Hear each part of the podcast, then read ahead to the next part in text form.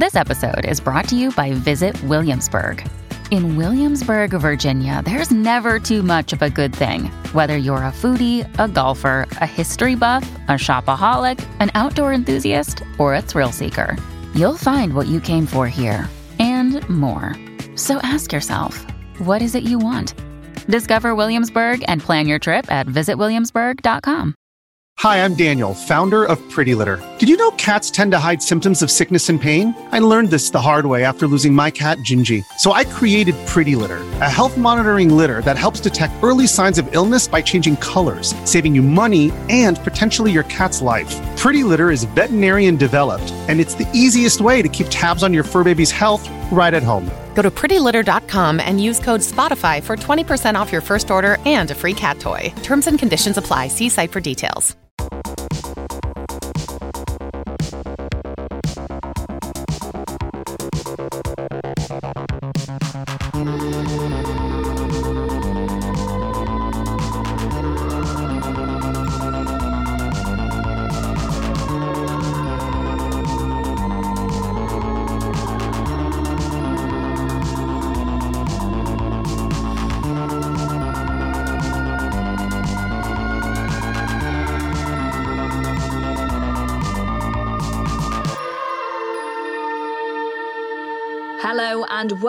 To Who Are You Wearing, a podcast about style and fashion with stylish people. And me, Kiri Pritchard McLean. I'm a stand up comedian who loves clothes almost as much as I love Queer Eye, and that is a lot. This week's episode is with actor, comedian, and writer Lolly Adefope. Lolly uh, is another tally on my chart that reads Stylish millennials were all teenage emos. Please don't argue with me. These are irrefutable facts based on my hours of research. I will fight you in the street if you disagree. now, this episode was recorded um, in May 2021, so quite a while ago now. Lolly was at home in London, and I was, you guessed it, in a cupboard in Wales. now, heads up, there is some uh, chat about eating disorders on this podcast, so if you are not in the headspace to listen to that, maybe give this one a little uh, bit of a skip or come back to it when you feel like you might be able to. There's also a very odd style icon in here that you won't be expecting, but I'm absolutely here for it. Um, I'm not going to chat too much. I've got lots to say at the end of the show, as per usual. Please enjoy me asking Lolly Adefope, who are you wearing? When I was like 14, maybe, I think, I started thinking more about my own clothes. I think before that, I would just sort of, I was like vaguely aware of clothes, but never enough to, to really think about it. But like, my mum would dress me in quite like cool clothes. Like, I had a lot of like very large Mickey Mouse motifs. Um, and I actually, I think I wore a lot of bright colours as well when I was like little because my mum was like in charge of dressing me. And then when I got a little bit older, when I started wearing like band t shirts, I think that was when I was like, okay, so I can like tell people who I am with the clothes that I wear. But before that, it was just, yeah, it was kind of being done for me, I think. So you, so as a kid, then with your mum, uh, it sounds like she's got great taste. She's gone for bright, bright colours, Mickey Mouse. Like that never goes out of fashion. Yeah, yeah. Um, so were you putting any of your own style on it as a kid? Were you like this and this together, or you just like dress me, mother? Um, I think I think she was in charge. I think I think if I like was really against something, then I wouldn't have to wear it. But I kind of just left it up to her because I think I'm just like kind of a, quite lazy, and was very up for like her being in charge. Um, and then probably like starting secondary school and being like, oh, okay, so there are people with like different styles who like think about what they wear. Maybe I should start to think about what I wear as well. So you weren't ma- ever made to wear anything that you hated then? Not that I hated, no. I think like maybe for like fancy parties I would have to wear like a dress that I wouldn't normally wear. But I had like one that was like my go to for like a fancy party. Um I think in general I quite liked the like Mickey Mouse and like strange clothes because it was like, okay, this is quite cool and I don't have to think about it. Did you ever? uh, Well, did you have a favourite item of clothing that you just didn't want to take off as a kid or or as a teenager? The, my mum had a purple dress that uh, she didn't really used to wear anymore, but was still in her wardrobe, and I think from probably from the age of like six to maybe like fifteen, I would just wear it in the house, even though until I was maybe twenty, it didn't fit because it was too long. Um, But I remember like just always being like, this is the most beautiful dress in the world, and one day I'll be able to wear it. So I would just try it on every day in the hope that I was like old enough and grown enough to wear it. and I remember once my friend came over and we tried to do that thing where you like go on the person's shoulders and then wear the dress because we were like, maybe this will work. If, if two of us will be one adult woman and then we can wear this dress, and it obviously didn't work. Um, but I would just like put that on whenever I got the chance because I was like, oh, this is what like cool adults wear. Was it like a fancy dress or was it like a day dress? It was like I think like kind of in between. It was like kind of like a purple, long, short sleeved, like maybe slightly velvety dress. Um, it's like slightly fancy, but like, you know, timeless, timeless. classic. and what's happened to the dress now? That's what we all want to know. I wish I knew. Uh, my parents have moved house since then, so I feel like it's it's disappeared. Or she maybe my mum gave it to like one of her sisters or something, but I haven't seen it in a long time. I, I do actually remember though, like getting to the age where I could have worn the dress and being like, ah, I'm not going to wear that dress. so, That's something a six to fifteen year old would wear. yeah, yeah, exactly. um, well, as a special part of the podcast, here's the dress. oh reunion. my god. so what does your mum i'm interested with your because your mum was so like influential in your style what does she mm. make of how you dress now um i think she likes how i dress now it's probably like she's more conservatively dressed than me um but i think like i probably went through a period of wearing less clothes in like my 20s when i was young and live. and now i'm sort of coming back round to like slightly more androgynous clothes which I think is not necessarily her style, but I think she appreciates the like covering upness of it. um, but yeah, I think she's like we like like the same things. She just like wants more fabric. I think. okay, interesting. yeah. This, but more of it. Yeah. Yeah, yeah. This put over your head.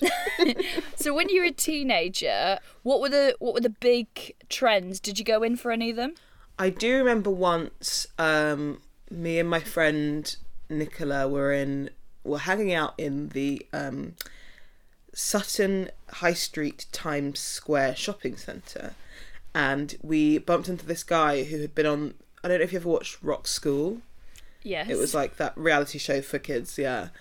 And um, we bumped into this guy who'd been on Rock School, and we were obviously like so starstruck by this like 15 year old boy. And we like chatted to him for a bit and like were playing it really cool. And um, and then he left and I, and I remember my friend saying like wow i'm really glad that we saw him on a day that we were both dressed really cool and i was like yeah i agree and i remember what i was wearing i was wearing um because I, I wasn't allowed to wear crop tops when i was like 14 so i was wearing a long sleeved white top and a blue short sleeve t-shirt over it which i had tied into a crop top um and and i was wearing a black knee length skirt, but it was one of those skirts where it was like different lengths, so kind of like a zigzag on the hem.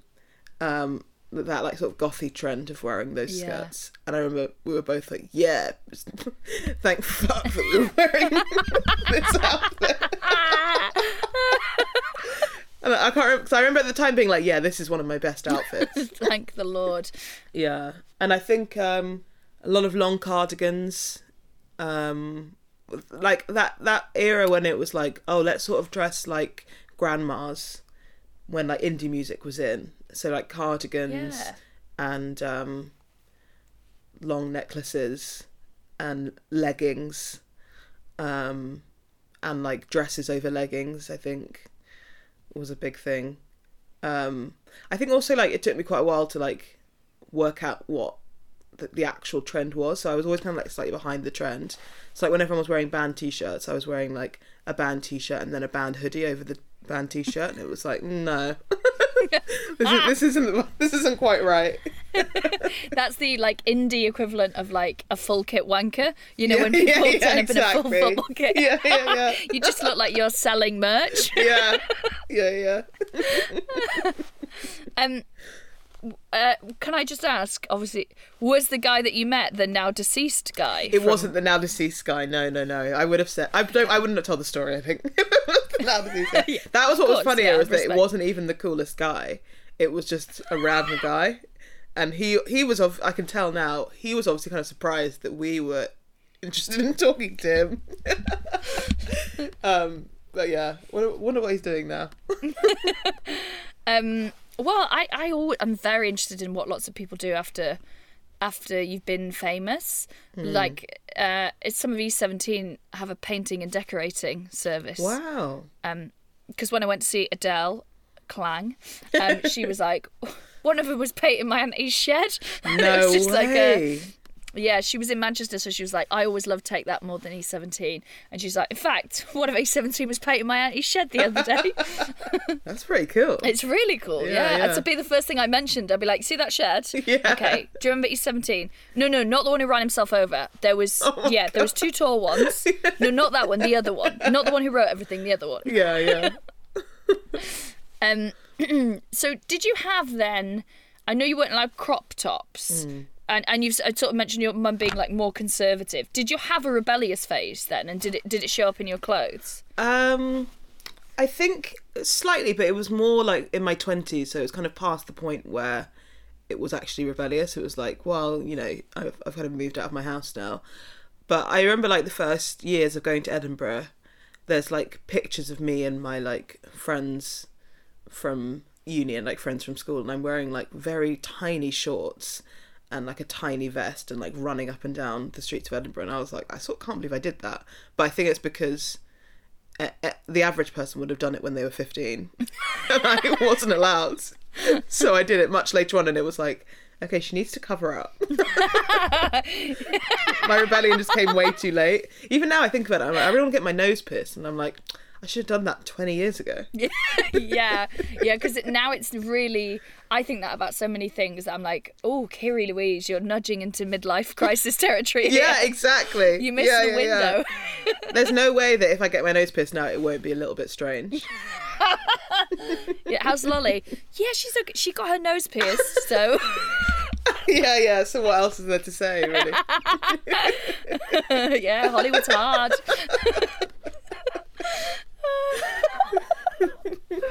so, um, so were you like you were a teenage like goth then, or skater, or indie kid, or did you go through? Because I went through the like goth, as in I was reaching for something alternative, and then in 2001 when the Strokes' first album came along, I was like.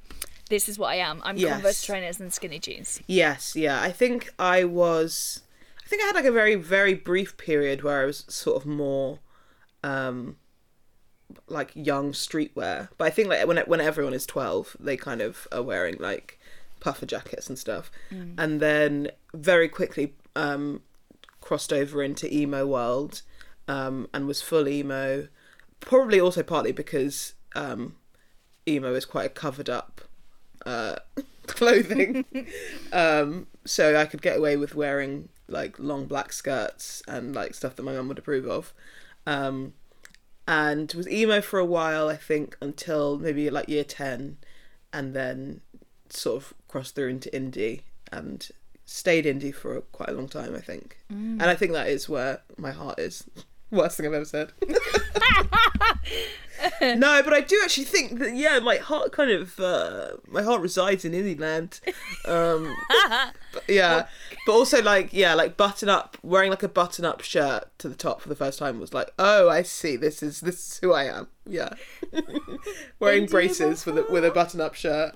Yeah, I love it. Take my pulse, and you'll hear the sound of Golden Touch by Razorlight. Yeah, yeah, yeah, yeah.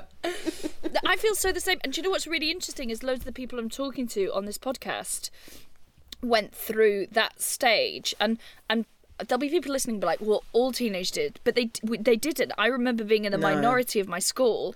But Yeah. we were the kids who were like trying to strive out and be something different, um, Totally, and whereas yeah. everyone else was in sportswear or, or you know just like kind of generic top Or man Uggs. basics. Um, Yeah, yeah. and and then I think that that kind of experimenting with fashion and style creates glamorous, interesting adults. Yeah, I've yeah. said it.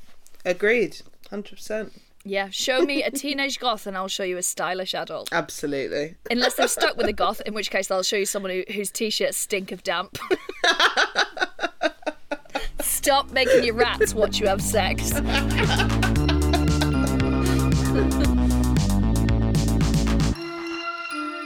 your current style now, which I know you talked about has evolved and then is evolving again, and I think will keep evolving. Um, when did what we sort of see now with either the androgyny or the bright colours, when did that start showing up?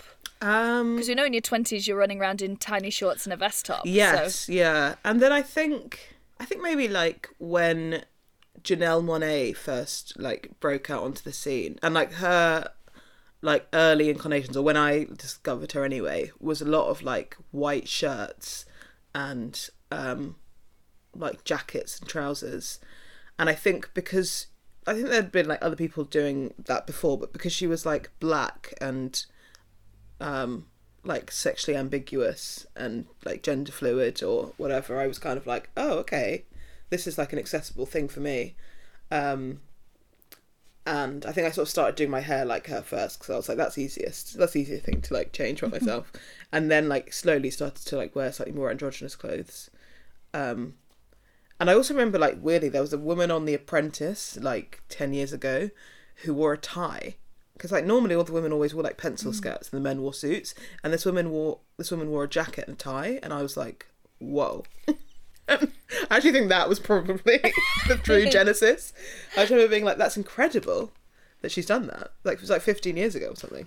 Um and she And was yeah, Katie just, like- Hopkins, and we owe her a lot. she was Katie Hopkins. She wasn't Katie Hopkins but she did have an affair with another apprentice contestant and then I think maybe now they're married.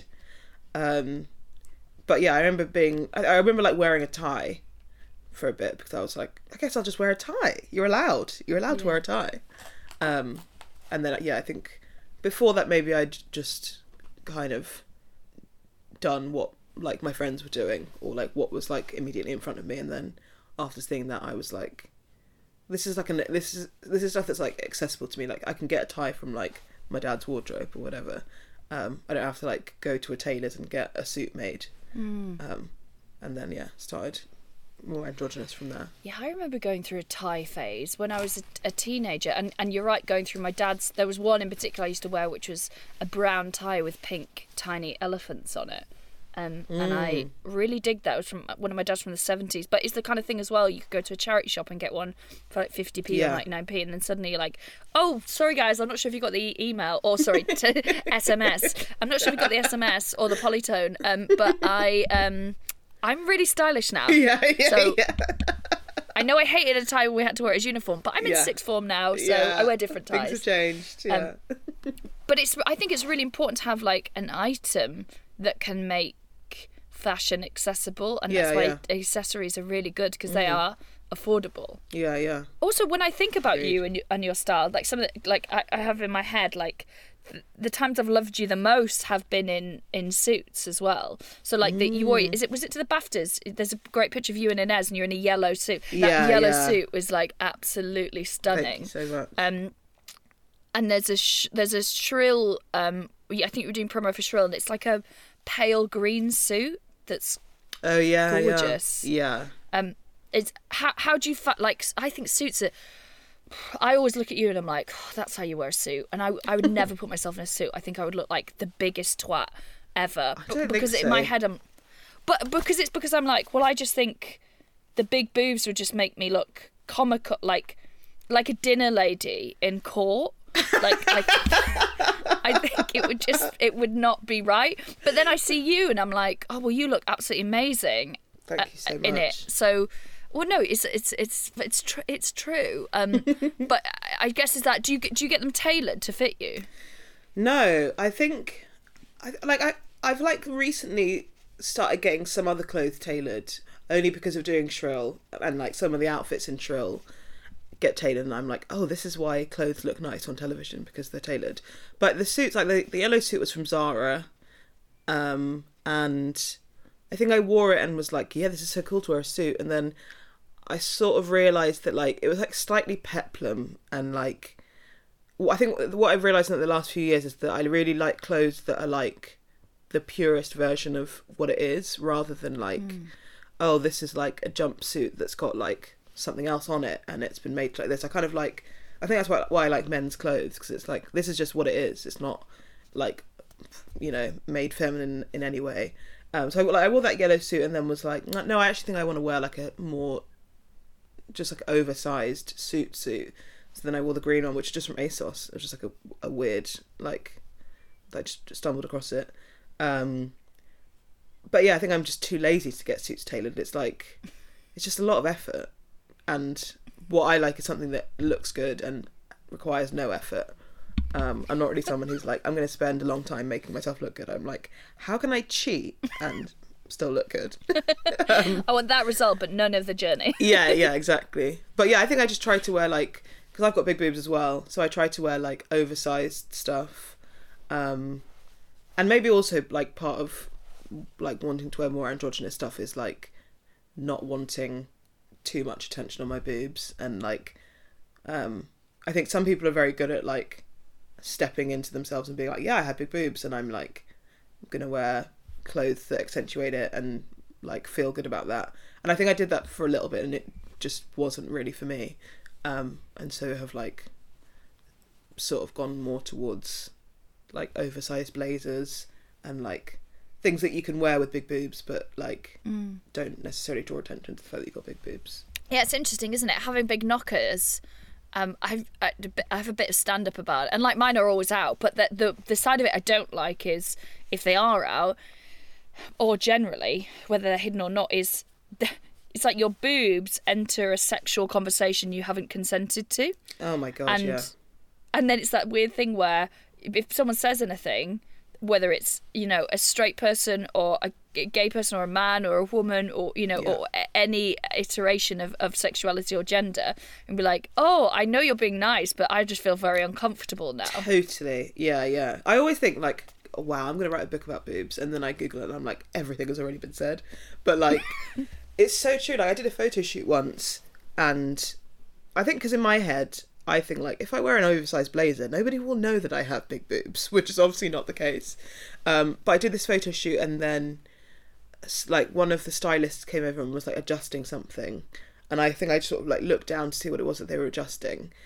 Um, and he was a gay man, and he was like, "Because obviously you've got really big boobs, so we're just trying to like re- readjust this so that it looks good." And I was kind of like, in my head, like, "How dare you notice that I have big boobs?"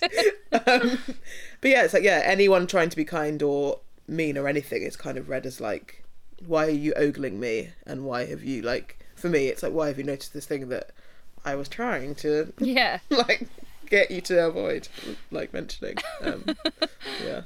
It's like you know when um you know when you wear like a beanie hat or something to hide greasy hair. Yeah, and then yeah, yeah. like, "Oh, you're uh, like, are you all right?" or "Are you hungover?" and you're like, "How dare you notice the thing that's Yeah, so yeah. expertly hid?" yeah.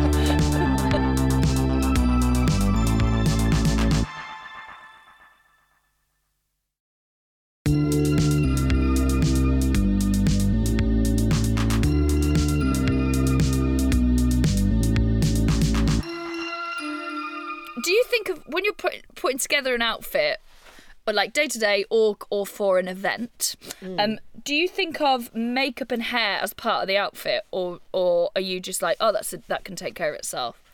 I tend to think of it as part of the outfit, but it does come afterwards. It comes after the outfit, and it comes. It tends to be like, um, okay, I'm gonna wear this big, attention-seeking outfit. Like on my birthday, I wore like quite a big, fluffy pink dress, and then I was like, okay, I'm gonna have very simple, like slicked back hair because it's otherwise it's too much. um, but it, it does tend to just be like, okay, how can I like balance the fact that I'm wearing something quite mad with my makeup? So either like very little makeup or like a very like pared back hairstyle. I think.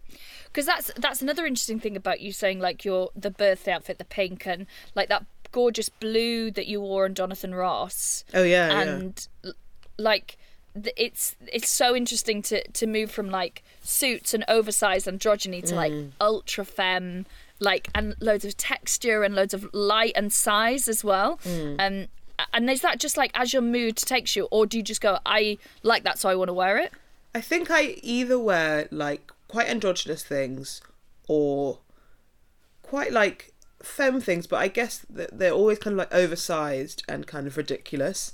I don't tend to wear like tight, um, more like sexualized feminine stuff. I think, Um, I think I kind of think of it as like, okay, what I like to wear is androgynous stuff, and then if it's an event, maybe I want to be a little bit more like extra.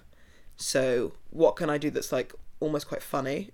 so like a big like pink, uh, big like blue dress that kind of like looks like a bird, but it still feels in a way kind of androgynous because it's so oversized and like not drawing attention to my body. It's almost still like um taking like the sexuality out of it in a way. Yeah, it, it, reminds me a little bit of well, it feels like you know when you're a kid and you play dress up and you're in your mum's purple dress and you're Hmm. Like, yeah. this is what it is to be a grown up and Yeah, it's this sort of- exactly. like that's it's really fun. Yeah. Um, and I was going to compare it to maybe this is a really crass, you know, a, a, a, comparison, but when I see Grayson Perry as Claire in that ultra femme sort of dress up playful stuff, Mm-hmm. Yeah. that's not like necessarily like emulating a woman; it's emulating a type of femininity Yeah, that's totally. also childlike, and then removes the sexual element yeah, from it. yeah, I think. yeah, exactly.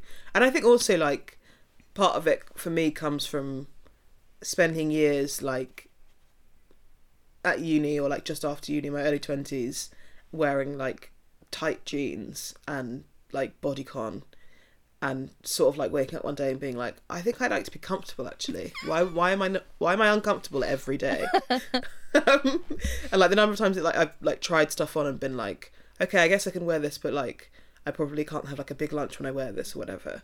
And then just being like, maybe I won't live my life in constant pain. Yeah. and maybe I, I should just like wear something huge that I can just like slob out in underneath. Or like wear like something oversized that like yeah it's just the the priority is, is comfort and then like secondary is style. I I can't believe how many years of my life I lost to like jeans that you're right if I had any food in them would just I'd have the constant reassuring knuckle of a of a button going into like Yeah, yeah, my yeah. abdomen Jeans where you can't sit down. Yeah, where you're like oh no I'll, Would you like to sit down, Kira? Yeah. no I'm just gonna stand for the whole of this bottomless brunch shifting my weight from foot to foot because I've worn the wrong shoes as well yeah, yeah. insane. um, I also think about when I think of your great outfits as well. There's a beautiful. Um, did you maybe you wore it on the red carpet and or to film Sorry, but it's a Kitty Joseph. Oh, yeah. rainbow. That is stunning. yeah. That's Again, that feels yeah. very like Quite Yeah. oversized in a way, and like not form fitting, but still quite mad and like attention, like attention grabbing. Um, I think yeah. Now I'm, I'm only just now like noticing the pattern of me just wearing like big, colourful dresses that are still very comfortable.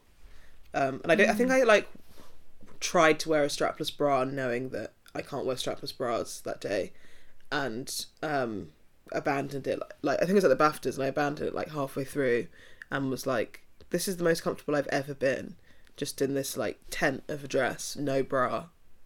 I took my shoes off because I couldn't wear the heels. I was like, "This, this is my final form." Uh, it's it's so interesting you say that about like attention seeking but like but not form fitting because then it's like it's on it's your terms and you're removing this sexuality from it. Because also when i think of oversized i think of unflattering. And mm. nothing you wear is unflattering. You look absolutely amazing in it. And that's like to have the eye to do that i think is really impressive. Is that do you pick your own clothes or do you work with a stylist or? I think I, I pick my own clothes. I've like worked with stylists before and have never really, apart from Shrill, the costume department for that. They're not like stylists per se, but like they were incredible. But I just always find that like it's. I almost feel like you have to spend so much time explaining what you want to the stylist for them to get what you're looking for that I kind of just abandoned. Like I had a few like sessions with stylists and it just felt like too much effort. Like I could just do it myself. Mm. I think what I want to do is like what I need some is, is someone to do the admin of like getting the clothes, but then like choosing them. Like I would like love to be a stylist. I think like I I like doing it for myself, and I feel like I know like what I work best in and stuff. Um, so it's like it does feel like I'm like conscious of how much time I spend thinking about clothes, and I'm like, is this too much time? I'm not really sure, but I think like maybe a few years ago I was like, okay, well, because not all shops have clothes in my size, if I want to be someone who like likes wearing little outfits, then I it is just going to require more of my time. And I think I just like sort of like accepted that myself. I was like, this look, I like wearing nice clothes, so I might as well put in the like extra effort that's required for it. Yeah, yeah, I, I totally know what you mean. If like if I want to look good on my terms, Hmm. and their high street etc. doesn't make it easy, okay, well I'm just gonna have to look a bit harder and. Yeah. be a bit more creative about where I get stuff from. Yeah, yeah. Has doing because Fran's outfits on Shrill are absolutely amazing. Yeah, like, yeah. Has that changed how you dress as as Lolly? Yeah, definitely. I feel like before I did Shrill, I would like wear nice clothes if I had to, but my baseline was was like leggings or like a t-shirt or whatever. My baseline was just like putting some clothes on so that I'm not naked. Um and now I'm more like I'm more enjoying like it sounds really wanky, but like the art of putting a nice outfit together. Like even if it's just to like go to the post office. It's like it's just like quite a fun thing to do, I think. Um and like yeah, like thinking about like jackets and accessories and stuff and like still with the sheen of being very lazy and not like wanting to like delve too much into it. But definitely like exploring like nice basics and um like I bought I bought some trousers that I bought these like green vegan leather trousers and then I was like, I don't think these work for me. And then I brought them into the costume department at Shrill, and I was like, I feel like Fran would wear these. and they were like, Yeah, yeah, Fran would wear these. We can put them in the in in the episode. And so then I wore them as Fran, and then because I bought them, I kept them, and now I wear them because I'm like, actually, yeah, I think I now that Fran has worn these and they've been tailored. That's so interesting. I feel like I can wear them. Does- has that has that been the, the case with other roles you've done? Mm. Because I always think when I see you as uh, Kitty and Ghost, which I absolutely love, and I love her, but I'm like, oh my god, they're like. I think you have the most demanding costume Yeah, there, and I include the guy with a like. uh, What is it, a javelin or an arrow through his neck or his head or something? But, yeah, you know, yeah. Like, I mean, that's fine. that's the easiest one. Yeah, I mean, I I, I love complaining about it. Um, but I, d- I definitely do have the most challenging costume, and also I didn't realize until I think maybe like this year, because Martha also has a corset, but I have loads of layers and I have a big dress on. Um, so mine is also very heavy. It's like the corset is almost the easiest bit of it because, like, in a weird way, corsets can kind of be kind of nice because it's like structured and you feel like you've got good posture and it's kind of like fencing or so, or something in a way. Um, but it's like the weight of the costume that is kind of a chore, um, and just like having to hold up the skirts, walking up the stairs, and everything. Um, I mean, it's it's it's okay because um, the character would have been like Kitty would have been restricted in the same way. So like even though there are times when I feel like oh I want to like jump around to like do something funny in a scene, it's kind of fine because I know that like well Kitty would never have done that. But then at the same time it's like you don't want to be thinking about your costume all day, thinking about uh, the moment when you take it off all day. um, I think like even Larry has like loads of prosthetics, but like you sat down for prosthetics. You're not wearing a corset for prosthetics. It does sound Fight me, Larry. No. it does sound like the outfit does uh, fly in the face of your um, overwhelming desire to be lazy because it's so heavy. Exactly. Yeah. Although in a way, I, like they were the crew were always very nice, and they were always like, "Do you want a chair?" And I'm like, "Yeah, if I could get a chair, that would be great." Um, have you, is there any trend that you've repeatedly tried to pull off and it's it's not happening? I don't think I'm that adventurous, to be honest, anymore. Anyway, um, I think maybe play suits. Actually, for me, I've never really found a play suit that works for me, and I think I probably did try for a while, and then abandoned it. Um, but I, every time I see them online, I'm like, "Wow, that's an amazing play suit. I should get that." And I'm like, I have to remind myself, like, it didn't work. you need to, you need to put this to bed. You need, you need to, you need to, yeah, you need to let go. Um, but yeah, there's like a lot of things that I look at and I'm like, oh, that's amazing, and then I, like, I'm trying to like work out like what my style is, because like, I think ASOS kind of warped my brain a little bit and made me think that like because there are a million clothes in the world, you can wear a million different kinds of clothing. And actually, what always happens is I then buy these things and I wear them once and I'm like, no, this isn't actually for me. So I'm trying to be like, okay, what is actually my style? And then I can look at something and be like, oh, that's very beautiful, but it's not actually for me. So I don't, I don't have to buy it. Yeah, that's hard, isn't it? With closed websites and with people who are beautiful on Instagram, you see, it's. Do you know what it mm. reminds me of? Is when I used to go and take like wild pictures of haircuts into the hairdressers, and what I wasn't saying, "Give me this haircut." I was going, "Make me look like her." yeah, yeah, yeah, And you- totally. yeah, you yeah, have yeah. to realize that, like, okay, well, there's like six stone and some Danish genetics stopping you from looking like that beautiful woman. Yeah, yeah. So you I have will so many ill. pictures of Rihanna on my phone that I've that ta- taken into hairdressers, and I've also tried. I remember when I was younger, I used to always take in pictures of white women for hair to, into hairdressers, and I was like, I really need to stop that because I was always like, yeah, I want like curly hair like this white woman has, and it's like, no, you have 4C hair. That's the hair that you're always gonna have. So maybe like base it on an actual person who has hair like that. so you were like, oh, I just want sort of like a blown out, relaxed curls, like I've been on the beach all day. yeah, yeah. I remember like when I was maybe like 16, I took in a photo. There was a girl who had been on X Factor who was mixed race, who had like that kind of like blonde and brown, really big curly hair. And I took in that photo to a hair salon and I came out and I, I looked like the orphan Annie from the musical Annie. because it was so short and so tightly curled and I and I do have the pictures, and I will send you the pictures. but the I think there's like a TikTok trend now, people being like, "This is what I brought into the hairdressers, and this is what they gave me." So I feel like maybe I should do one of those because it couldn't it couldn't be further from the picture that I that I brought in. That's so funny. There was a there was a picture that I gave that I gave to a hairdresser that was like of this gorgeous girl who was just like all cheekbones and like perfect heart shaped face, and she, so she had like like really uh, straight short uh, hair just just past her um, jaw and it was black underneath and then white on top like almost like a white bowl cut on top. It was so gorgeous and i took it uh, to the hairdressers and i've got a natural like wave in my, my hair will, will never straight stay curly or stay straight it just wants to be wavy.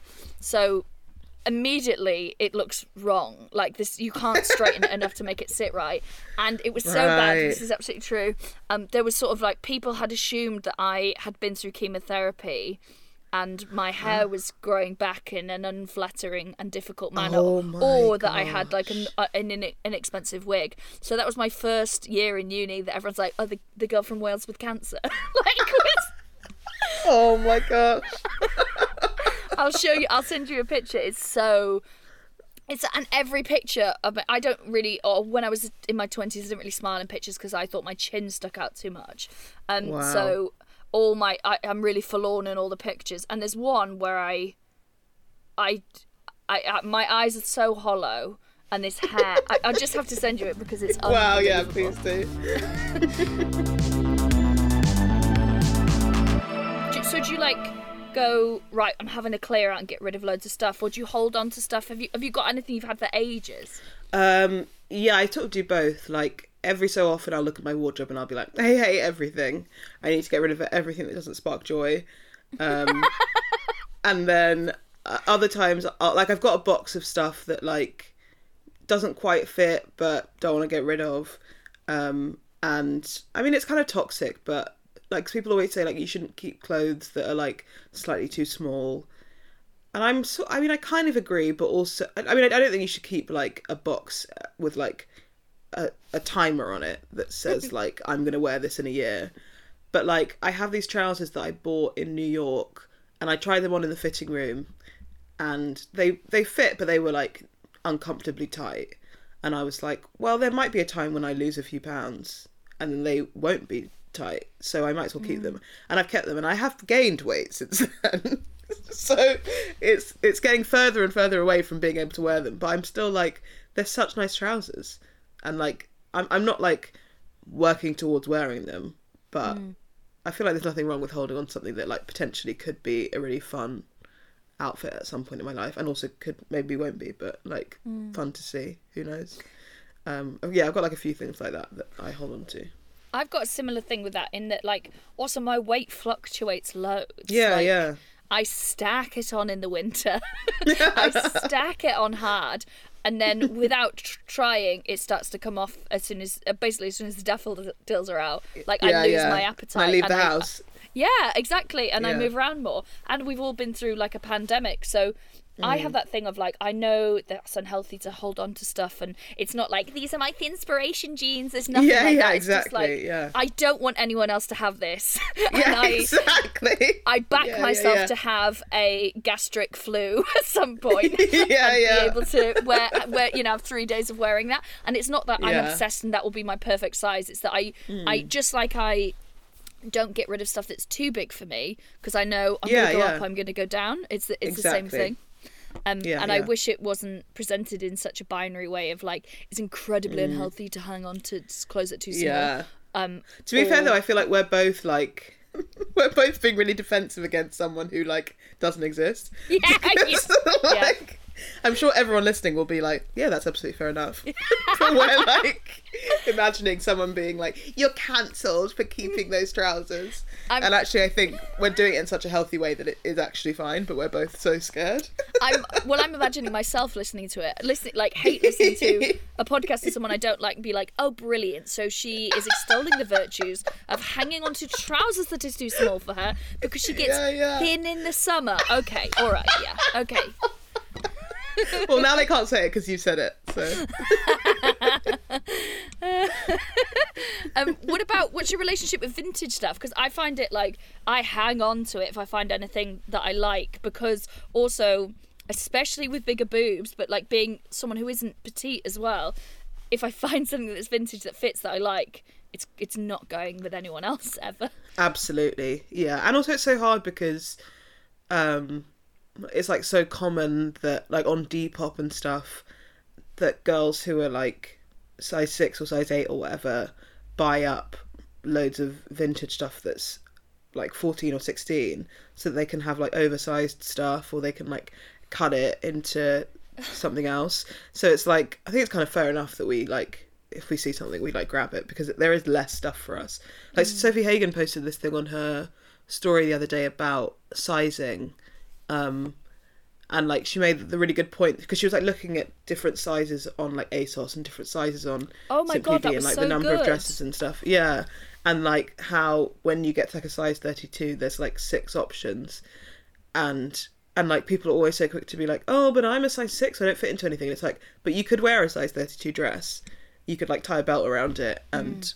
You could make it work, but yeah, someone who's a size thirty-two can't wear a size six.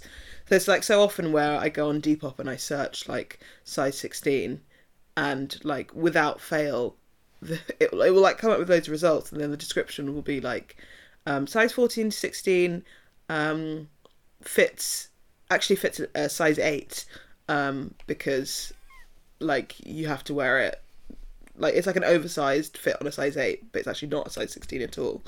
Um, but yeah i think i feel like for vin- yeah with vintage clothes i think if you find it grab it don't let anyone else have it if you're not a size 6 or 8 Um, so what is your oldest item of clothing that you've had for the longest? N- not necessarily in terms of like, oh, this is a thing from the seventies, but like, what have Yeah. you got that you've had for the longest that you still love? Um, I think I think it's all like stuff from my mum.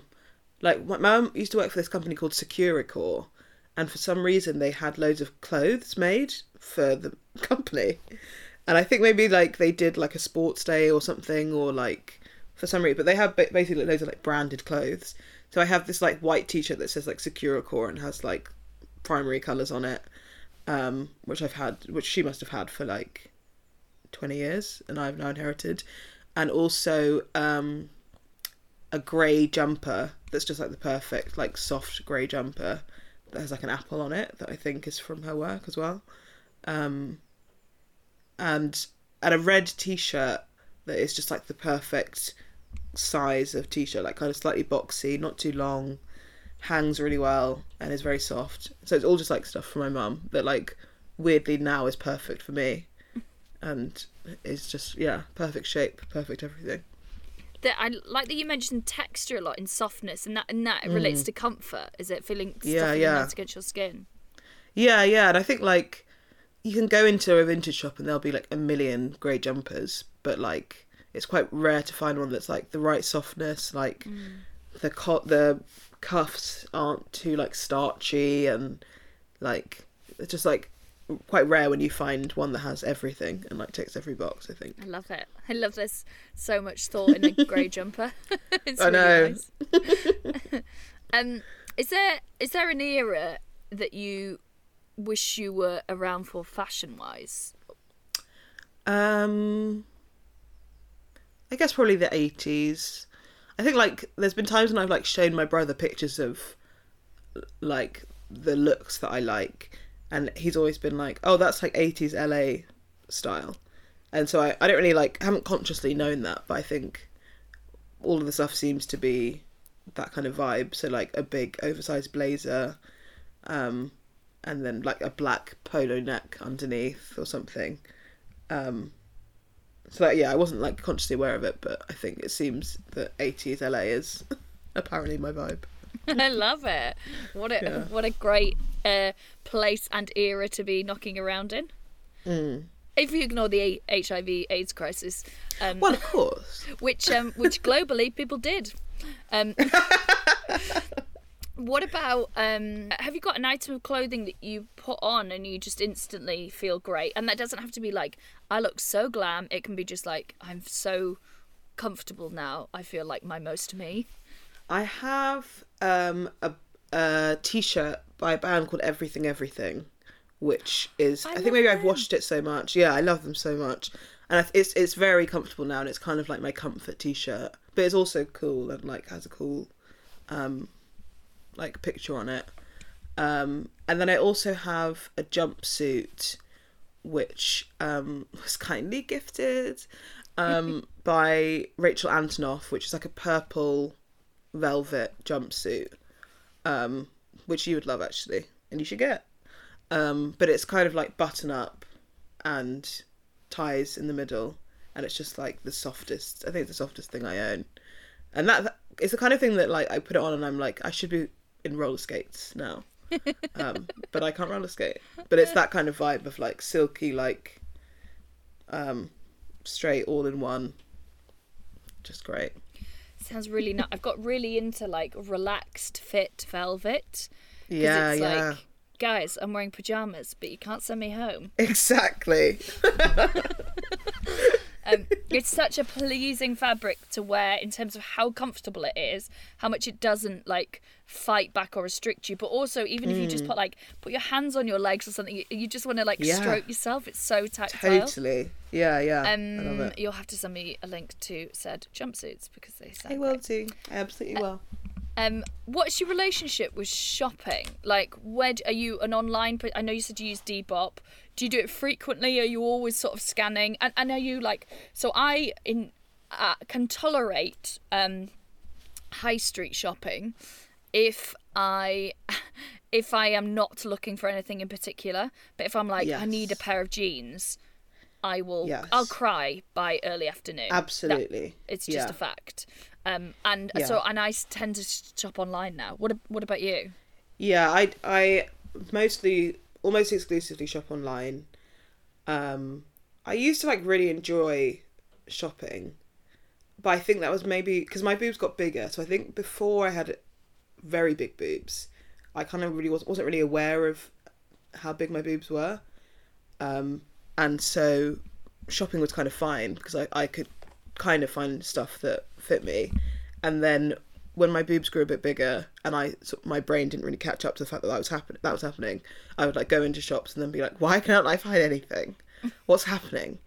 Um, and then there was once when I was in LA and I was going to a premiere and I didn't and I I hadn't brought anything from home because I was just like it'll be so fun to go to LA and find a new outfit to wear to this premiere and I like it was I think it was one of the most stressful days of my life because I like had to get Ubers between every shop because like I don't drive and like I don't think people tend to use public transport in LA or um, to my knowledge anyway. So I had to just like I would go to Urban Outfitters and then I wouldn't find anything and then I would have to stand in the baking heat and look on my phone and be like, okay, where's there another shop near here that's cool? And like text my friends in LA and be like, do you know if there's anywhere around here? Maybe I could buy something for a premiere. And they'd be like, oh yeah, there's this um, mall in um, like the Glendale Mall or whatever. And so I would get like a 10 minute Uber there and I would like look in all of the shops. And I remember I, I didn't eat until like 5 p.m. because I was just going from shop to shop and like running out of time and being like, this thing is tomorrow. And I literally have nothing. I've only packed like very basic, boring clothes.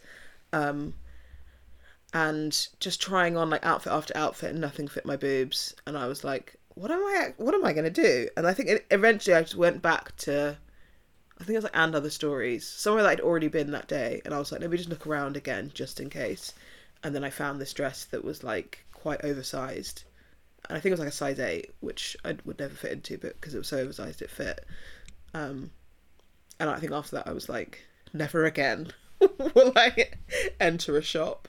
Um, but then also at the same time realize that like sizes don't mean anything, and like because there's this girl that I follow on Instagram called Melissa's Wardrobe, and whenever she posts stuff, people always say like, "What size is that? What size is that?" And she like posted a story once saying, like, I don't buy clothes that are in a certain size. I just look at what I want to wear and the fit that I want it to have, and I choose that size.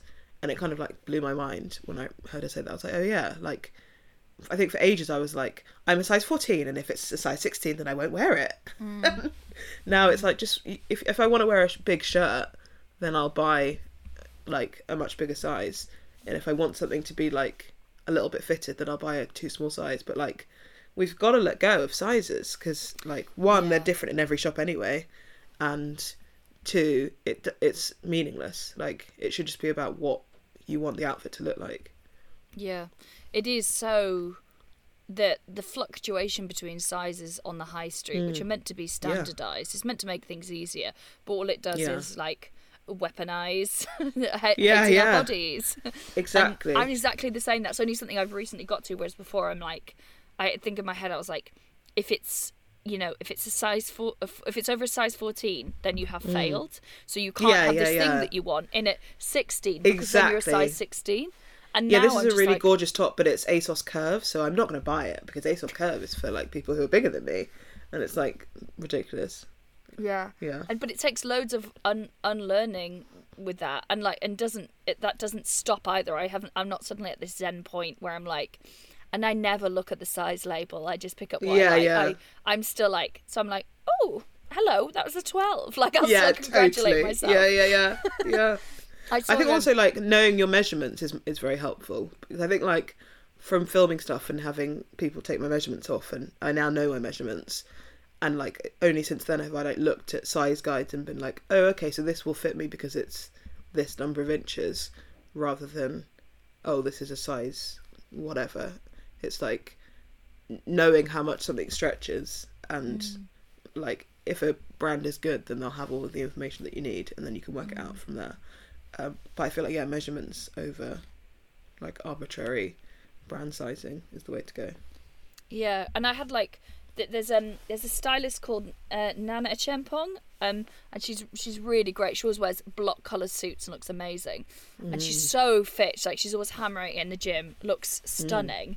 And she was doing some like she got some things from Zara, and she was trying like she's really petite. She was like, oh yeah, so I I got a medium and I got a large, and she was like, because the medium was a bit it didn't fit the way I liked, so I got a large. And in my head, I'm like, you got a large, you got a large, yeah. like that's the size yeah, I yeah, pick. Yeah. And and yeah. you're like, we're the same you know, size. Yeah, exactly. I look like you. I must look like you. Yeah, yeah. But I was like, what the fuck are you doing, Kiri? Like, you know, you the fact that I felt validated from her wearing a large Yeah, and yeah. being like, oh yeah, I just tried a large, and also it Yeah. was too big for her, so I don't know why I was like, what a victory.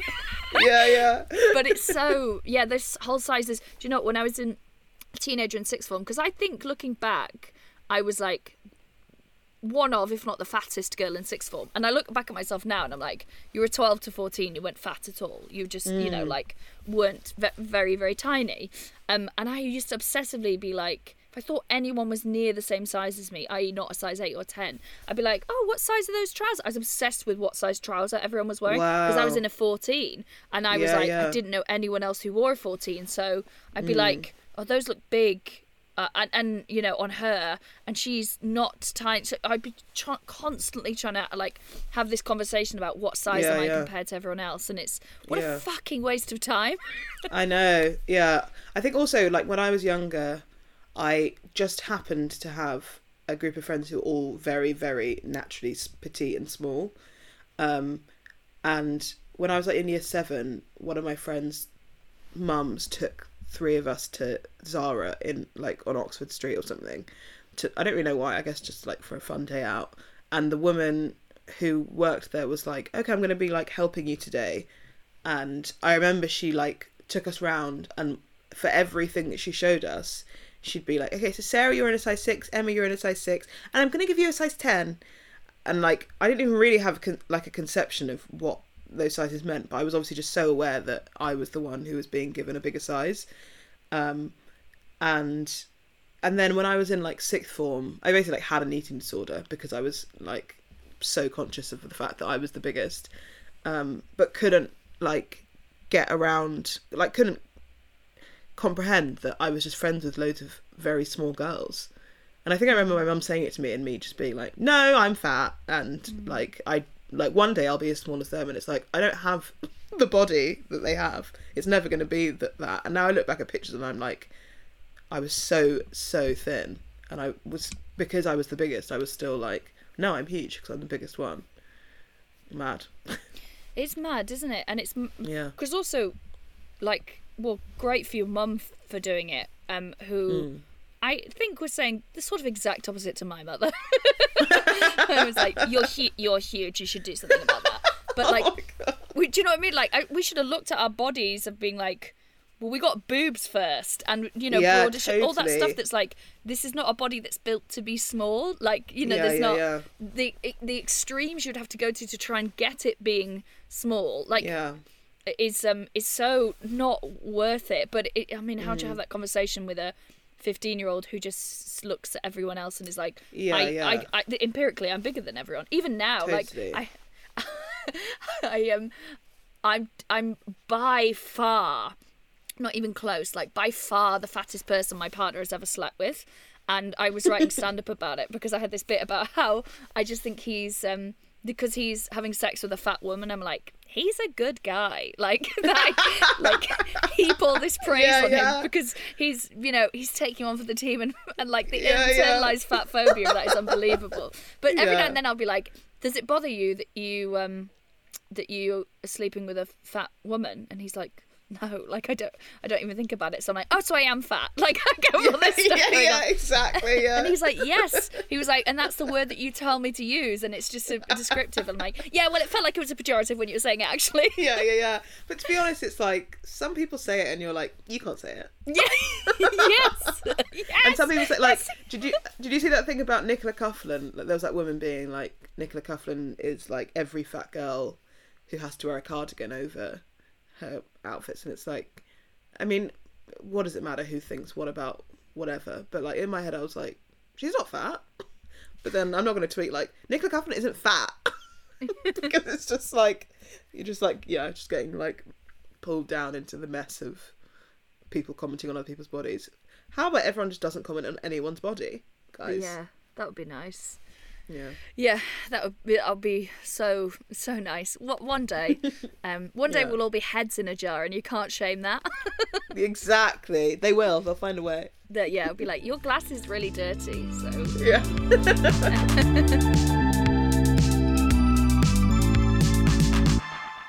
what's the best thing that you've managed to get from like second hand, either on Depop or charity shop or like thrifted?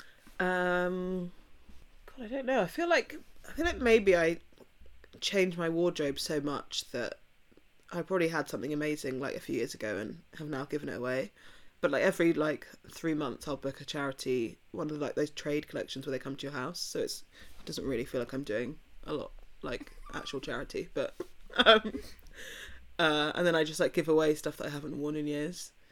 Um, so I feel like at the moment I have nothing. I, like I'm not holding on to anything cool. But I definitely used to have like a lot more. Like I had the Great Levi's that I split, which was so rare to find because it was like a like a Levi's high waisted mom jean in like a size 16 Wow. and I think for ages I was like, this is the perfect jean, and then I obviously split them. Um, but that that was probably the best one for a while. Um, and then I think now I have just like stuff from a few years ago that isn't a special, which is sad. But just got to keep getting rid of stuff, Yeah. keep refreshing. Um, do you? What's your relationship with like fast fashion? Love it.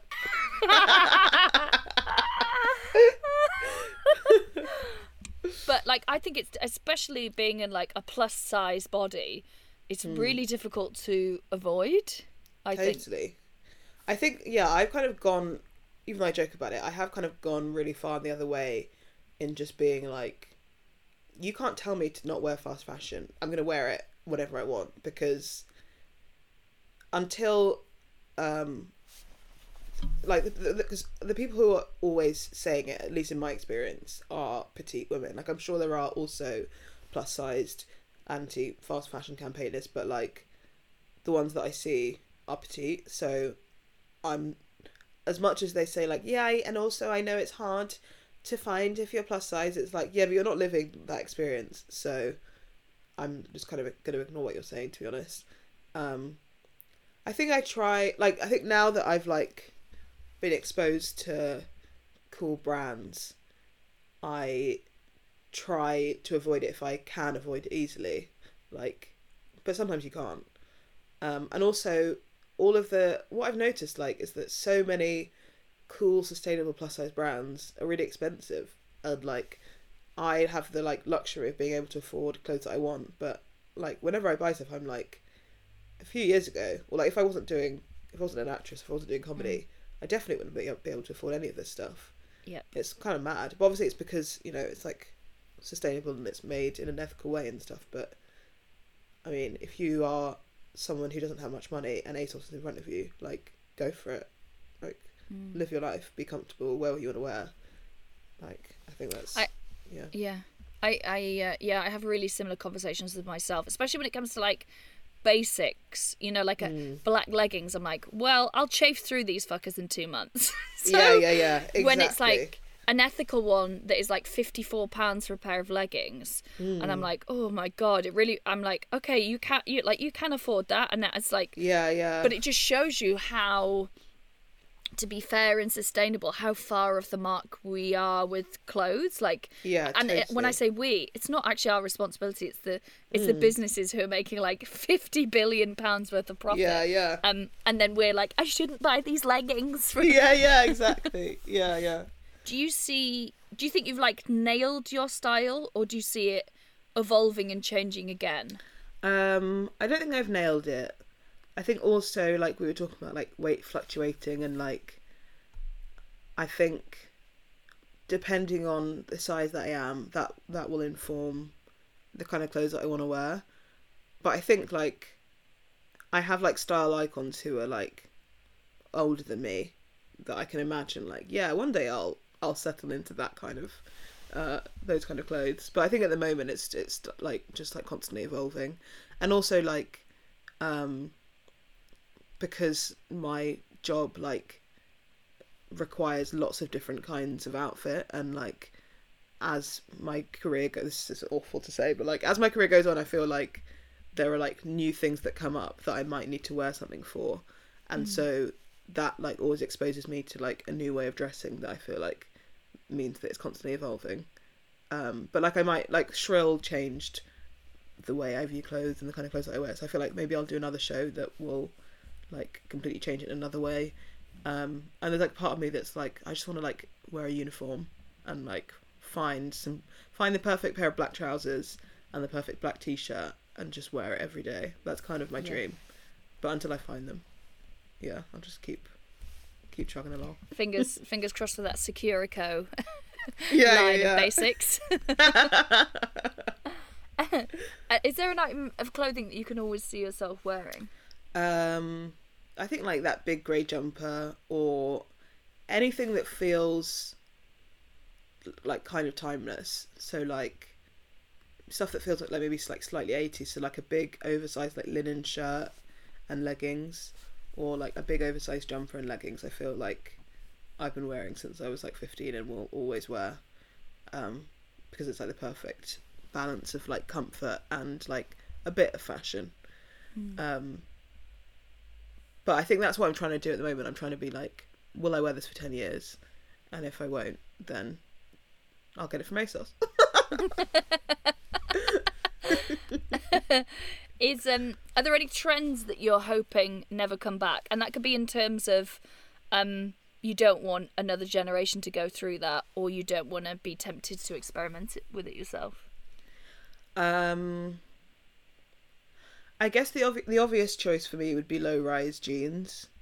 Um, and that would definitely be because I don't want a generation to go through it. Because I do think it's weird that we're asking young girls to show their vaginas to us. That is what it Exactly is. My one. It's exactly Um, my choice. And also, I think I just this is the most boring thing that I've ever said. I don't understand thongs. I don't get why you'd wear one. I don't get how the discomfort cancels out not having VPL. For me, ban thongs. Yeah. Also, I don't understand how like you know, VPL, like I, I've never seen it ruin out an outfit. I'm just like, oh, they're wearing knickers if I happen to Yeah. notice. Like Exactly. great, good choice. So am I. Yeah, yeah, yeah. yeah, you're so right. The combo of growing up with those sort of like pubic bone grazing and like Yes. ab showing Britney Spears low rise things. Yeah. And then worst case scenario, a diamante thong with like a butterfly Yeah. on Yeah, yeah, yeah. the back was so weird and like I guess, I guess it was a, a look that's kind of timeless in pornography. in Yeah, of, yeah, like- totally. Yeah. Yeah, I wonder if pornography will ever like move past that. Or will always be like early noughties. Well, well, I wonder that, and I was speaking to my partner about it. He's like, uh, "It's because whenever you watch it, it's the free stuff." So, like, he was like, "There is stuff." also, maybe like- it's like when video cameras were popular as well. Yeah, true. Yeah, let's say it's that. Yeah. um, yeah, I, I, th- I totally agree. I remember having a thong, a couple of thongs, and um, being like buying them and being too scared to show my mum, so I wouldn't put them in the wash. I'd wash them by hand. Um, Mm. Wow, so I had like crispy thongs drying on a radiator, which I believe was a Jacqueline Wilson book. Um, and yeah, I I would just sort of like yeah wash them, and I'd always try and wear them for school. Um, Mm. But then also it's that weird thing of being like, if you switch between thongs and full pants because you're on your period and you're using pads, like Yeah, nothing makes you feel more aware, like of totally. of your period and like oh god, everyone can tell because they can see my knicker line. And, yeah, yeah. And you, it's that kind of thing where you think I'm being paranoid, and then boys will be like, "You can see your knickers," and you're like, "Oh no, everyone knows." yeah, Everyone it's, knows um, I wear knickers. oh no, the underwear crime. yeah, I really hope it doesn't come back for you. I just hope that also like young people have the agency to go. Oh God, that's really uncomfortable. I'm obviously not going to do that. Yeah, yeah. And I, I don't hold out hope for that, but maybe, yeah, maybe the TikTok teens will suddenly decide, like, we're fighting back. Yeah, that's true. when they stop giving us grief about having side partings. Yeah, yeah. um, final question now. It's a biggie. Um, you, you have have sadly died. Um, Okay. that's what this whole podcast is about. it's sort of I easing you into. see.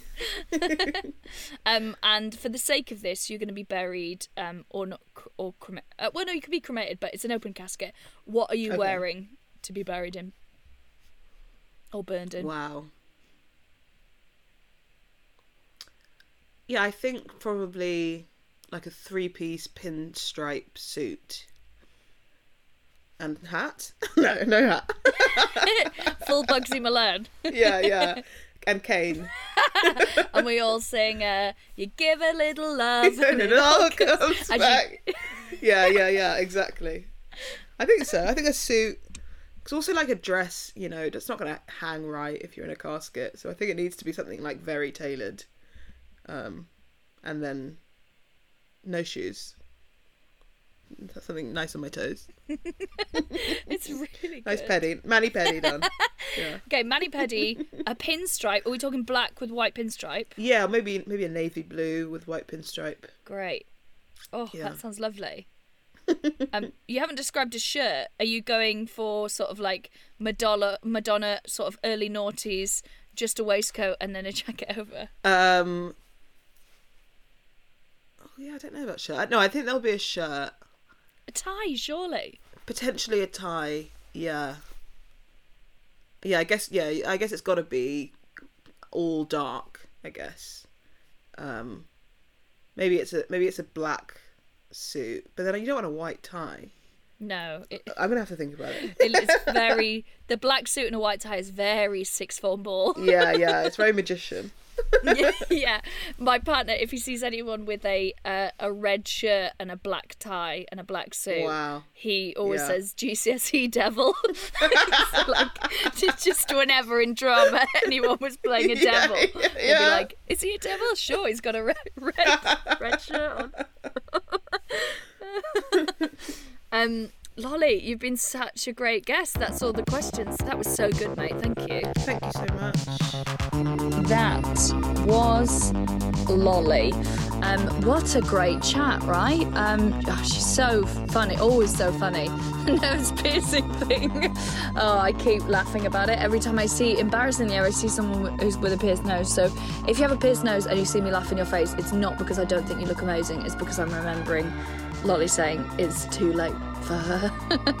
um, I thought it was such an interesting chat, particularly about that balance of being feminine and avoiding sexualization and also comfort that sort of prism of of like operating and dressing within I was really listening to that as well when we were chatting, um, and I guess taking note because I definitely think there's still a part of me takes a validation from being sexualized and, and, and reflects that in what I wear, which is absolutely mad because if it does happen overtly from anyone who isn't my partner, I kick off. um, but I suppose there's a fair bit of conditioning um, as a as a chick in there to undo about yeah, I guess our worth is in in our our sexual attraction. So it's hard not to sort of dress to um to sort of mm, what's the right word for it?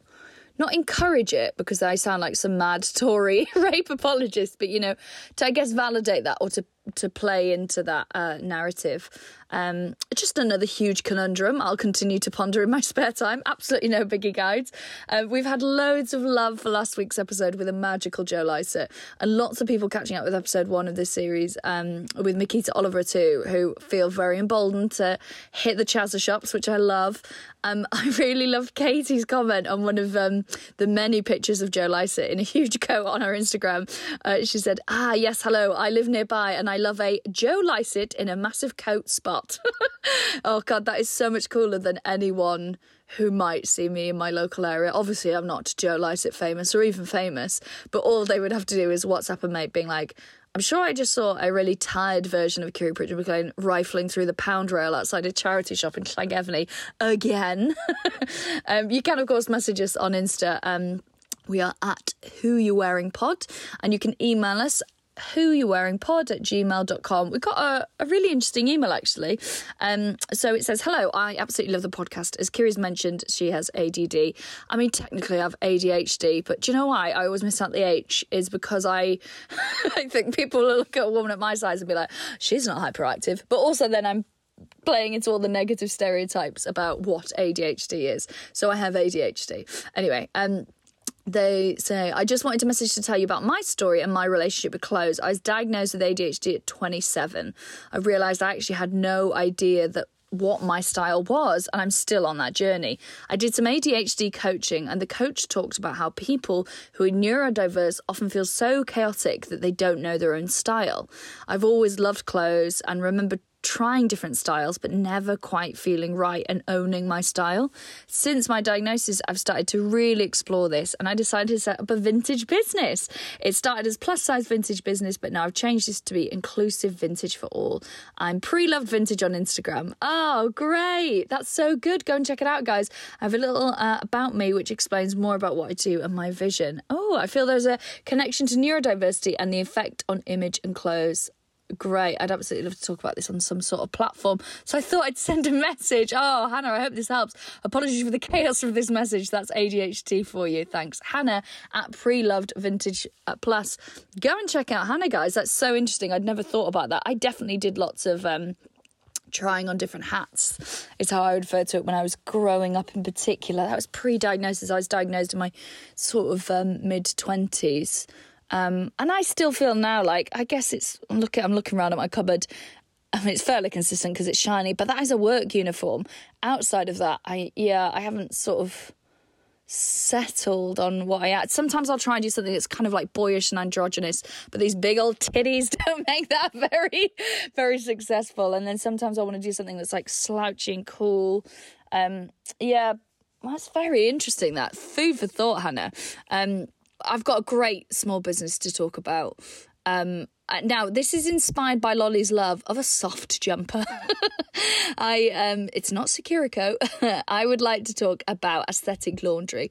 Uh, it's a female-founded, ethical, size-inclusive brand that does the comfiest looking stuff. Now, I'm saying looking because normally when I talk about these companies, they're people that I've bought stuff from, and I have wanted to buy something from Aesthetic Laundry for ages. But you may or may not know I'm on a no new buying spree. But I I'm allowed to buy vintage and second hand, but nothing new. I've tried six months is how I'm gonna try and get on with it. Um, so but they're on my list for when I'm allowed to buy something. The confetti joggers.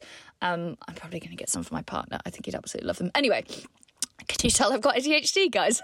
the founders, Heidi and Joss, basically both come from backgrounds in high fashion and they decided there was another way to do things so they created the company now the company has a self-appointed ethical code and focus that they operate by and this code they refer to it as pillars covers four areas environment production industry morals and elitism amazing. So they focus on being environmentally conscious, and a lot of the stuff follows on from that. So the idea is that they produce quality clothing, so it's designed to last for much longer, with as much of the production kept in house as possible, meaning the carbon footprint is lower and there aren't blind spots in their supply chain. Now, I I'm going to explain this here, and I'm sorry if I'm patronising you because I mean I basically didn't know what this kind of stuff meant a couple of weeks ago, but what can happen sometimes when you buy a bit of clothing is like the um, the pattern is cut in one factory and then it's sent somewhere else. Uh, like the textile's made in one place and then the pattern's cut somewhere else, and then the seams are done somewhere else, and the buttons are added, and then it's packaged somewhere else. So what you have to do if you're working like that is to ensure you're being ethical. You have to be across like five, six, seven, you know plus plus plus different factories and workforces making sure that everyone is being paid well that the conditions are right and that is a lot to do. Like, you know, big multinational companies, they're putting a lot on themselves, which is why they don't do it. Also, there's, you know, these are across different countries, there's different times that you can just everything makes it more complicated. Whereas if you are buying the fabric and making it all and shipping it all in one place, you basically need to make sure is the fabric made in a place that is nice? Thumbs up. Great. We know we're doing everything our side. So I think it's really interesting the chat about supply chain, something I'm only just learning about. Now, they're inclusive with sizes, but without being wasteful. So they go up to a 5XL, which I think is about 28, 30. Um, but they also just don't keep lots of stock around and they don't actively throw away, which so many brands do. Um, and now I heard, because I know someone who works with a luxury brand, they've stopped throwing away because they know it's bad um, publicity, but now they just cut the labels out instead. Interesting, because um, they, they don't want to devalue their brand. Um, can't say who it is, but if you ask me in person, I will tell you. uh, now, this means um, that they might you might have to wait a bit for your clothes, but they're made to order, which means that there's not just masses of products sat around hoping someone buys it, but it means that there's also no sales. But I think that's good because I hate it when I buy something and then something goes into the sale. I just want to know this is how much it costs. Um, but it's a it's kind of a good thing. I weirdly wouldn't have thought I would like a company with no sales, but it just means that they haven't got loads of socks socks. They haven't got loads of stock sat around that just needs to go. Um, they say part of the pillars is that they think that customers and staff should be valued equally and they pitch wages and prices at a level that reflects that. They're committed to challenging the really ugly sides of fashion that, you know, trends and clothes should be throwaway. They should only fit certain bodies and only a select few can afford them. So I just love their ethics and their morals. Now, full disclosure, I think the price point is probably much higher than you're used to paying for like joggers or cardies. Um, but that's also because what we used to be playing is, let's be honest, it's slavery prices.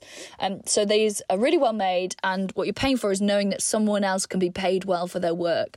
And one day, I really hope all clothing is made like this because let's be really honest about it. If everyone was paid fairly for their labour in every work, like products that reflected the price of doing so wouldn't be out of reach. Like if living wage was just automatically paid everywhere in excess of that, we wouldn't think that, you know, like 50 quid on a pair of joggers is too much. We just wouldn't. Um, sorry I, I hope i'm not lecturing to anyone. I just you know i'm just obsessed with it at the moment. Mm, not like someone with adhd to hyper focus is it? Um well thank you so much for listening. Um uh check out aesthetic laundry um on instagram. They've got a website as well. They're really transparent on their website. I um recommend going and having a nose on that and um i'm going to go and look at it again and mentally talk myself out of buying some confetti joggers for my partner and saying it's for him and then wearing them anyway and to circumnavigate my own new nothing new rule. God, I'm scum. And um, thank you so much for listening. Please recommend us to people that you think would enjoy it. More and more of you listening all the time, and I'm just so so grateful. I just think these conversations are really important, um, and I want everyone to hear them, especially next week's episode with um, Kate McGuire. It is a long one, but it's really special, and I really think that Kate might be able to just revolutionise how you feel about your wardrobe and your clothes. So I look forward to that. See you then. Who Are You Wearing is produced by Jo Southerd, the artwork is by Mari Phillips, and the music is by Ani Glass. This has been a Little Wander production.